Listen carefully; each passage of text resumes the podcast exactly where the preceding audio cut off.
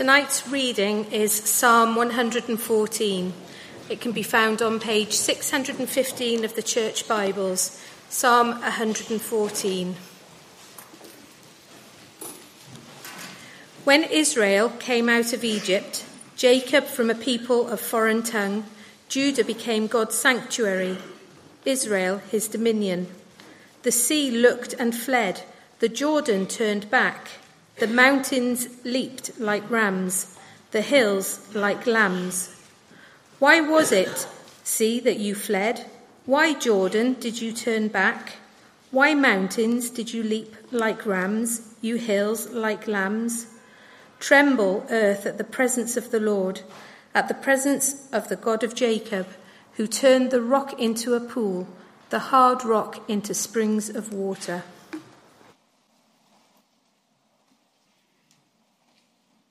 Uh, Sarah and uh, Sophie for praying and reading for us. Um, well, good evening, everyone. I'd like to add my own welcome to you, especially if you're new or visiting. Uh, my name's Jon. I'm one of the team here. Uh, if you're a student, then welcome, Croeso, to Cardiff. It's a fantastic city uh, to live and study, and so you've made a really good choice. After the service, we're going to be having after eight downstairs in the sports hall. That's just for students, where we'll be playing volleyball. Uh, we are having some pizza, just hanging out, and we'll be watching the Wales Australia game as well. So come down. Uh, it'd be lovely to get to know you, but lovely then as well for us to let you know what else is going on for students uh, at Highfields Church. I don't know how you're feeling this evening. If you're a fresher, you may be going through all kinds of mixture of emotions, all the way from excitement, I can't wait to start this new term, to being a little anxious about this new adventure that you're about to um, embark on. And if you're not a fresher this evening, I wonder what kind of week you've had. And in a room like this, I'm sure we'll have a wide spectrum of emotions, won't we? But I wonder if you've ever had this experience. You've had a pig of a week.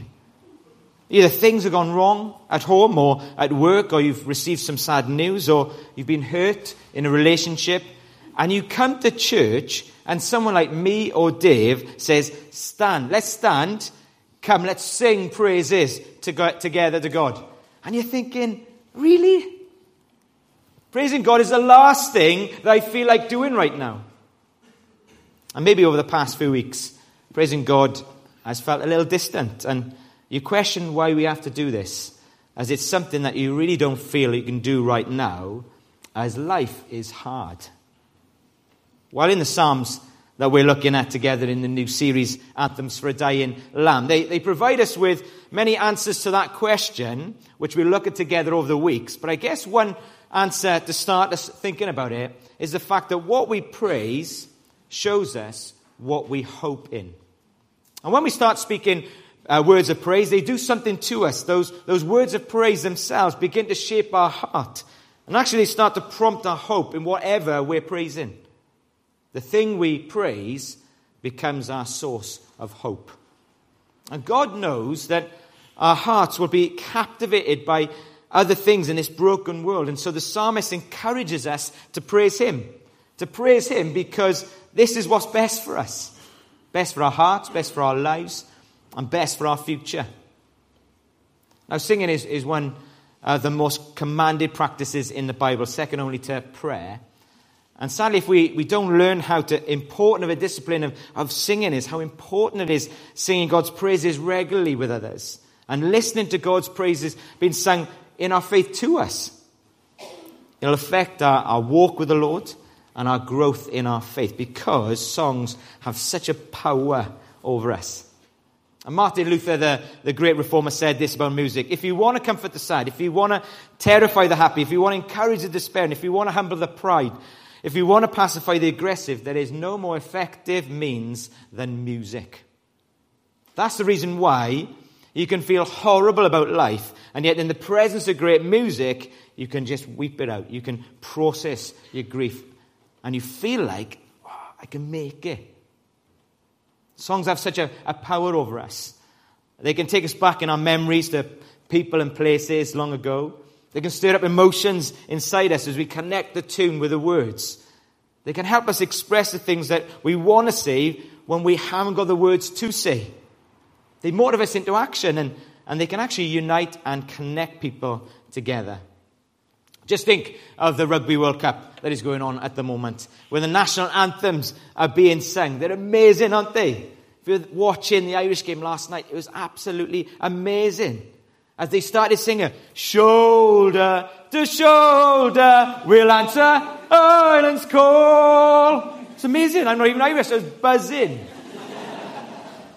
and of course, we might say that music uh, is stirring the emotions. And if you put words to music, then it makes people feel emotional.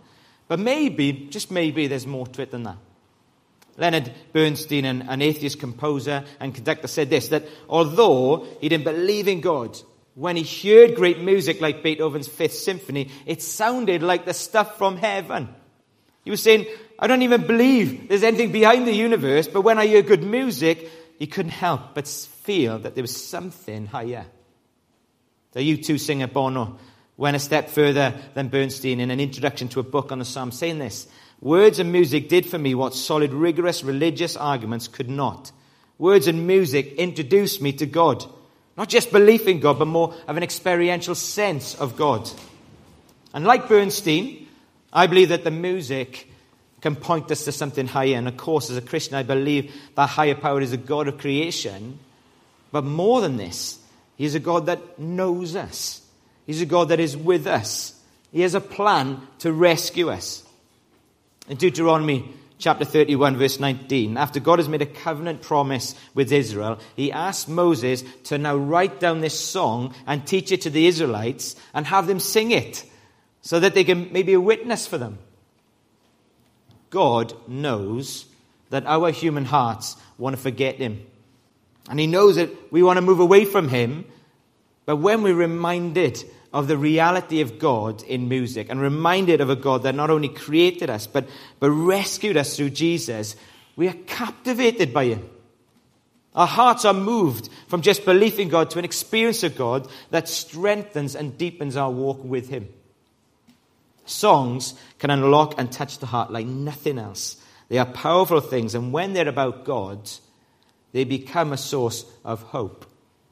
And actually, in this psalm we're looking at tonight, we see this dynamic going on in Psalm 114. It's just a very short but completely rammed with redemption history about a God who comes to rescue his people out of slavery and then bring them to the promised land.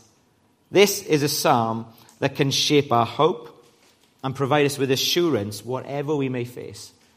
And so if you put your Bible down and pick it back up, we're in Psalm 114, um, or switch your phones on, and we're gonna, you can follow with me um, as we go along. And I, have split this psalm into three different perspectives or time frames, the past, the present, and the future. And the first one this evening, which is the longest, is remembering God's rescue in the past from verses 1 to 4. Now let me, let me just read uh, verses 1 to 2 to us so you can follow with me. When Israel came out of Egypt, Jacob from a people of foreign tongue, Judah became God's sanctuary, Israel's his dominion. And so the, the, what's that? the psalmist is taking us out of our own world and he's plunging us straight into the world of Exodus, where God's people have been enslaved by the Egyptians for 400 years.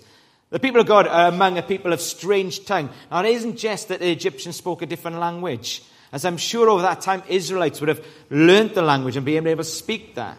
But it's more that Pharaoh and his army spoke the language of fear and tyranny, whereas Israel spoke the language of faith. The Egyptians trusted Pharaoh to protect them and to preserve their land, whereas Israel hoped in God to deliver them and to give them the promised land. And so it's like a, a double oppression because it's both physical and it's spiritual. You know, they lived under the crack of the whip, but also the lash of the tongue. And so they cried out to God for their rescue. Now, we may read the story of Exodus as a battle between God's people and Pharaoh, but actually, the book of Exodus shows us that it's actually a battle between Pharaoh and God himself. In Genesis 12, we get the great promise of God to Abram that his descendants will be his people in his land, enjoying his blessing. And in Exodus, the people are his, but they're not in the land. And Pharaoh is actively stopping that promise coming to pass. And the more the Israelites multiply, the more that he oppresses them, the more he goes harder and harder, displaying all the time his kingly rule and power, whilst God seems to be becoming smaller and smaller and smaller. And yet, God isn't ignorant of their plight. He, he didn't need an update from them. He sees all and He knows all. But how? Well, because God was with them, verse 2. You see? Judah was His sanctuary, Israel His dominion. And this is just two ways to describe the God with His people. And so, as Pharaoh sits on his throne and exalts himself over his dominion, we learned last week with Ricky that the God of Psalm 113, who dwells on high, is making himself low establishing a sanctuary for him among his people.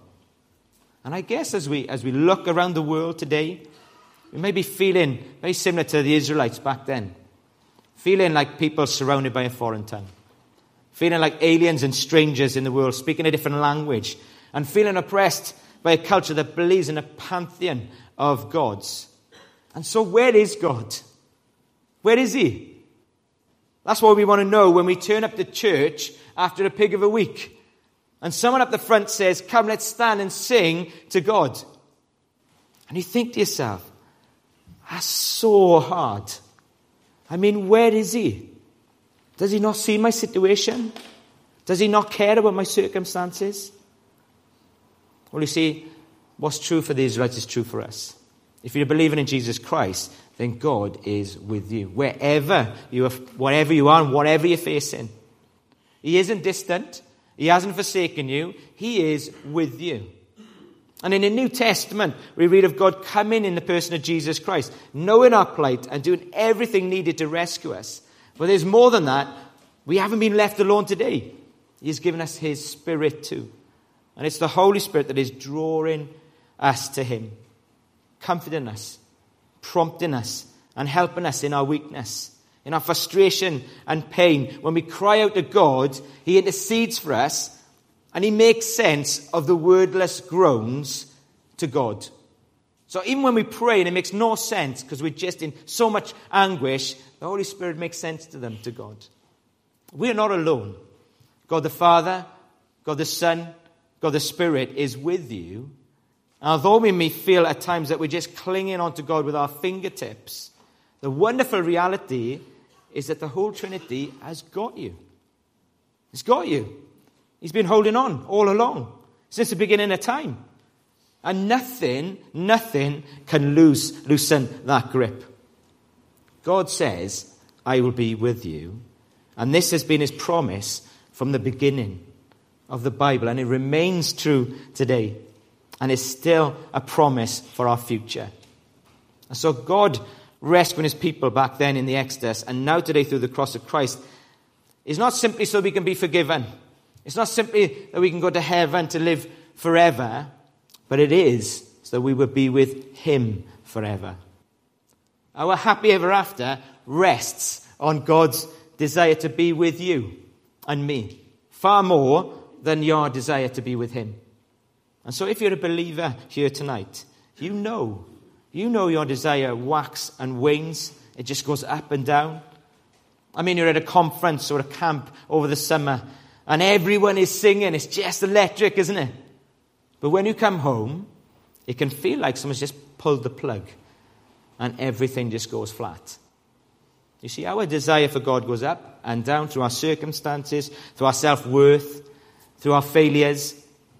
But thank God that his desire for us never, never changes and it never falters.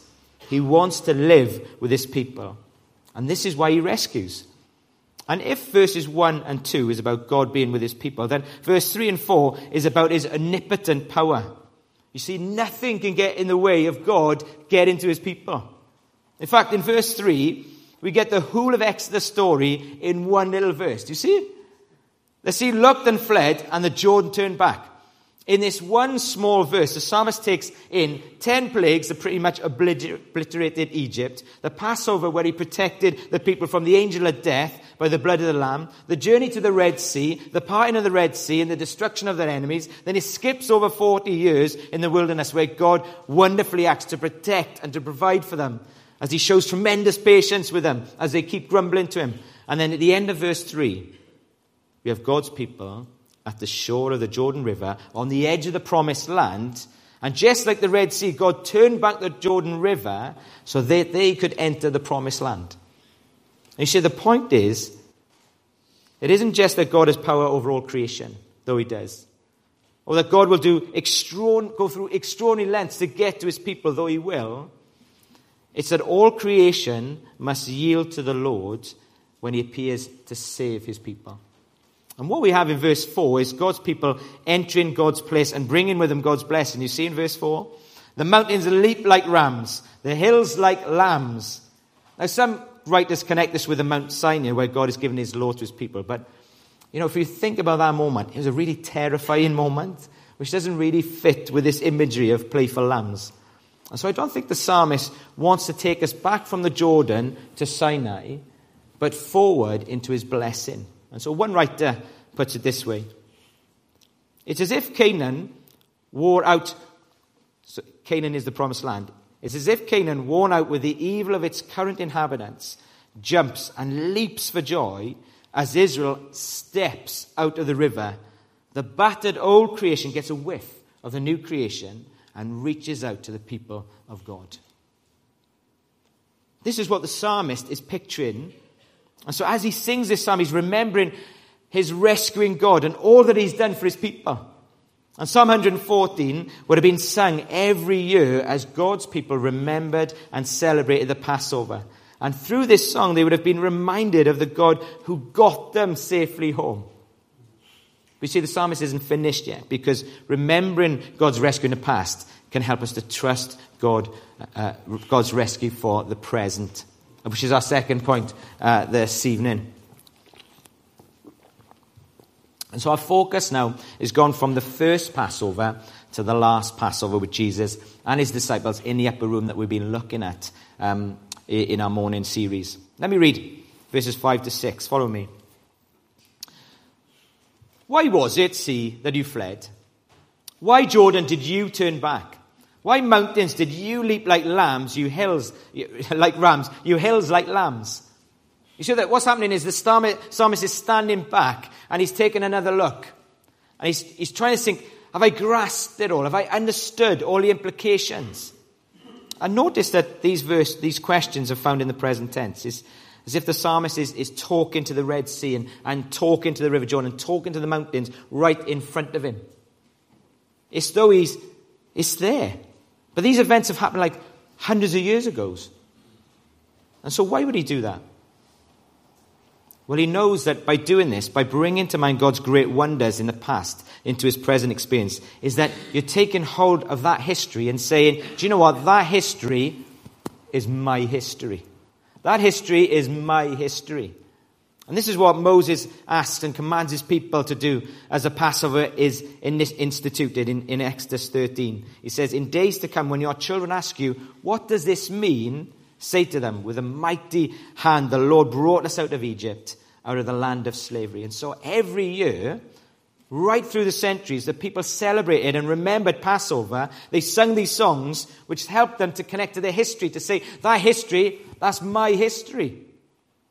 As I think about the journey of the Israelites over those centuries, I think about them being taken out of the promised land into exile in Babylon, and then them returning to the promised land from exile as broken remnant. And then fast forward a few hundred years and to that time of Jesus, where they're in the promised land, but they're occupied by the Romans.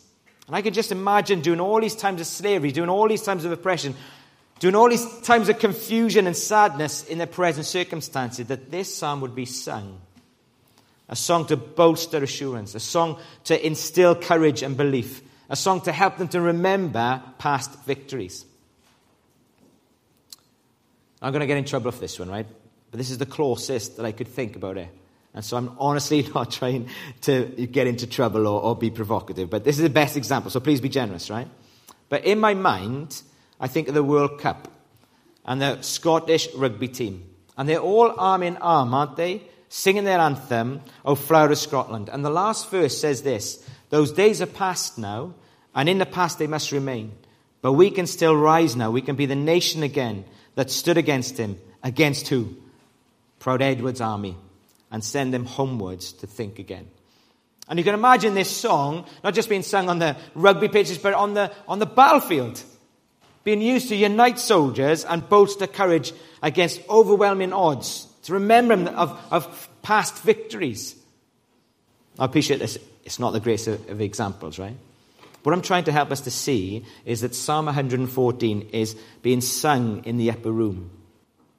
And that maybe the disciples and Jesus are all arm in arm as they sing these words to each other.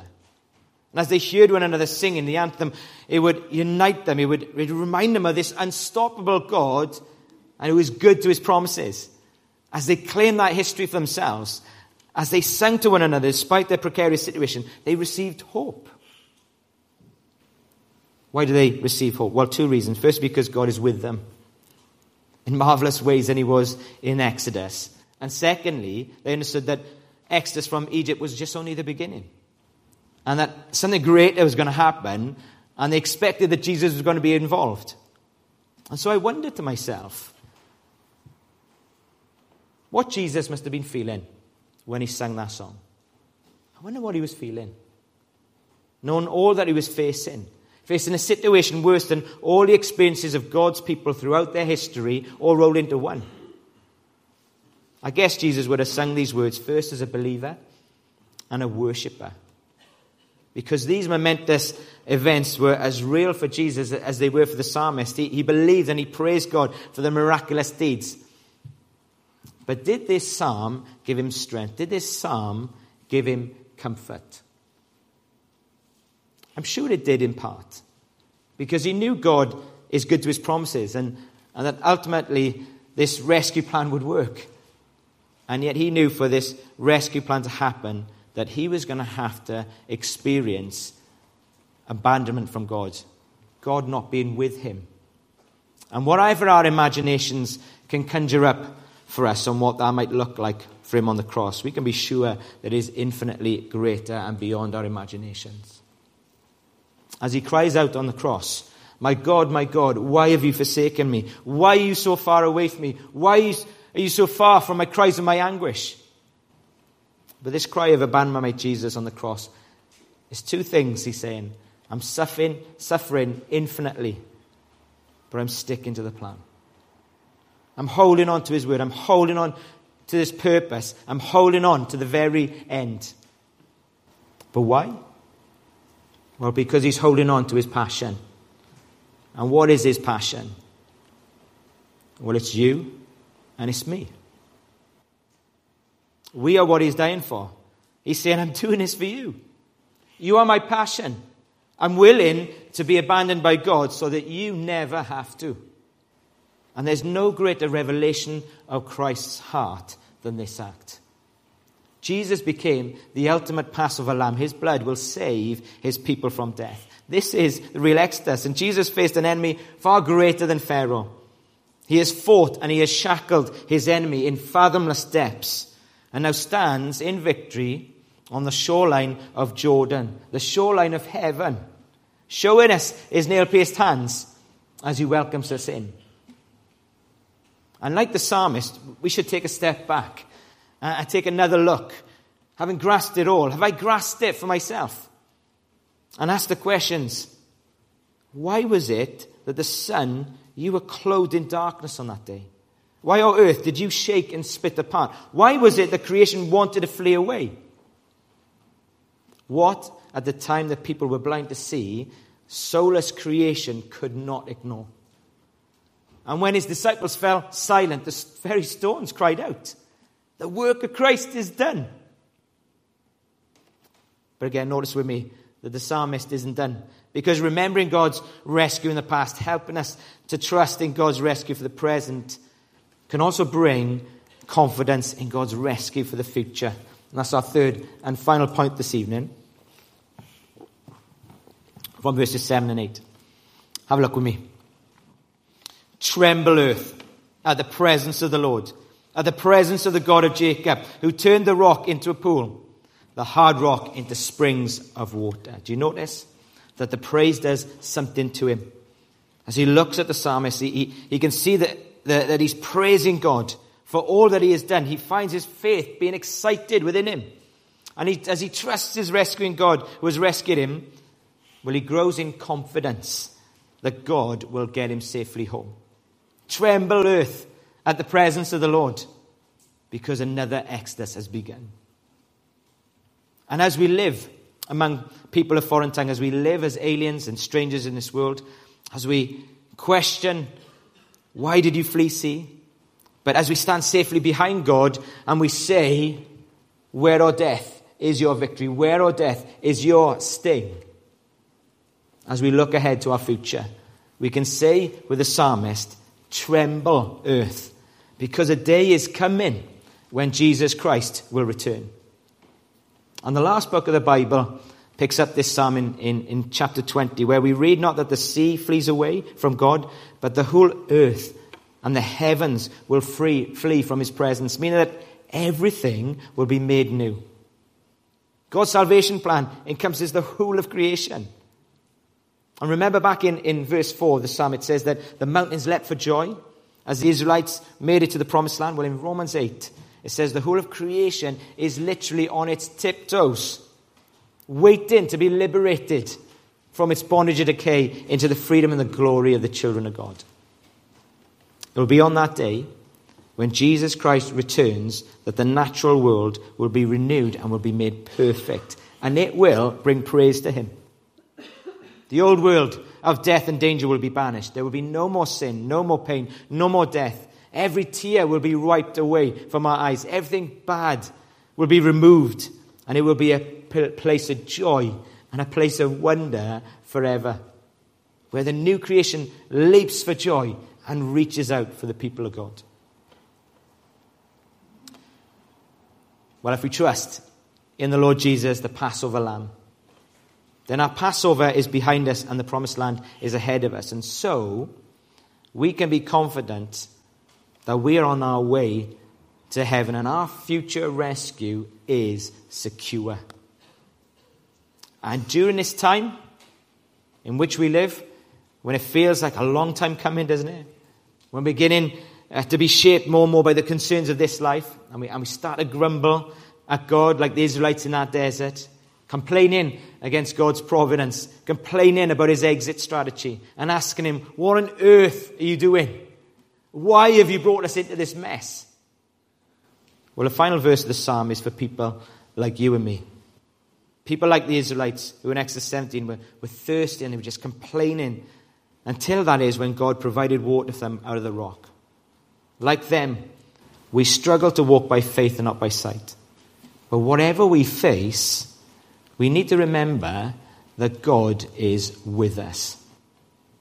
He is the God of protection. He is the God of provision. He is the God of imaginable patience and grace.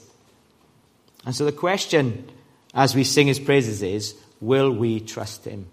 Will we trust our rescuing God? Will we trust him that he's with us now, whatever we face? And will you trust him now to get us safely home? Do you know, I found out this week that uh, Psalm 114 was one of those favorite psalms of the Huguenots, a group of Christians in the 16th century, 17th century in France. And they were being persecuted for their faith.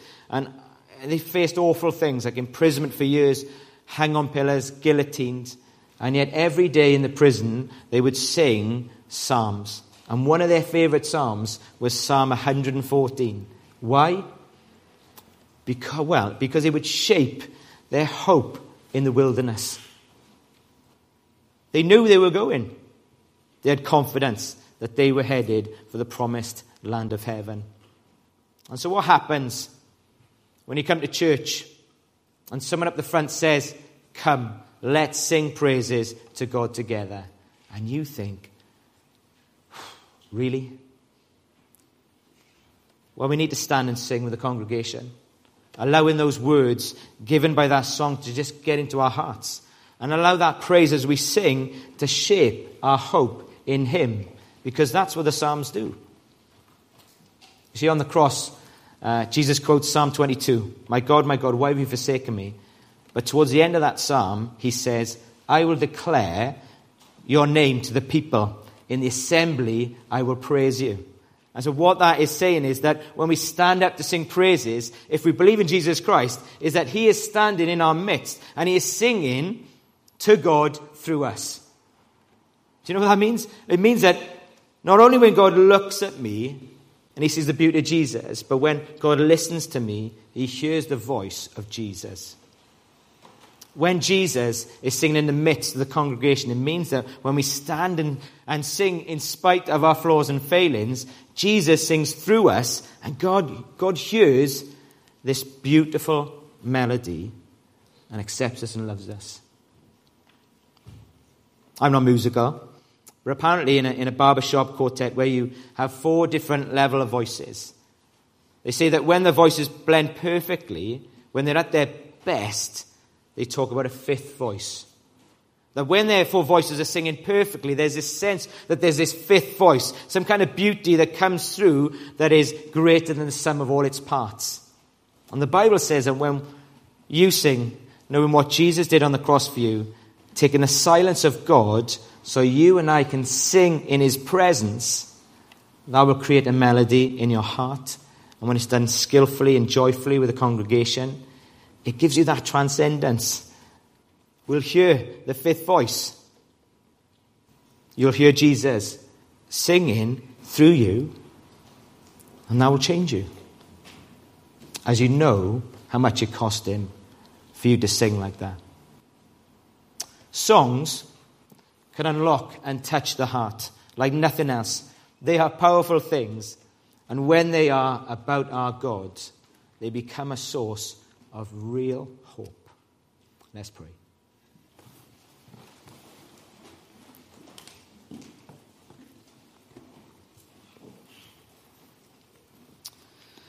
Father, as we look at the psalm, they command us to sing to you. And as we come to Psalm 114, we've found that we are called to praise you because you rescue your people. We praise you that in the past you rescued your people with your mighty hand out of slavery to the promised land. But we praise you all the more now because, in some sense, that rescue is merely a signpost of the greater rescue that has come to us through your Passover Lamb, the Lord Jesus. That through his death and resurrection, we can have life now and that we can have confidence that you will lead us safely home. We pray for those who came this evening who had heavy hearts and burdens. We ask that you will help them to sing. Help us all to sing so we may hear the voice of Jesus singing through us, so that it would create a wonderful melody in all our hearts that would strengthen our faith and our resolve to place our confidence in you and your rescue. And we ask all these things for our precious Saviour's name. Amen.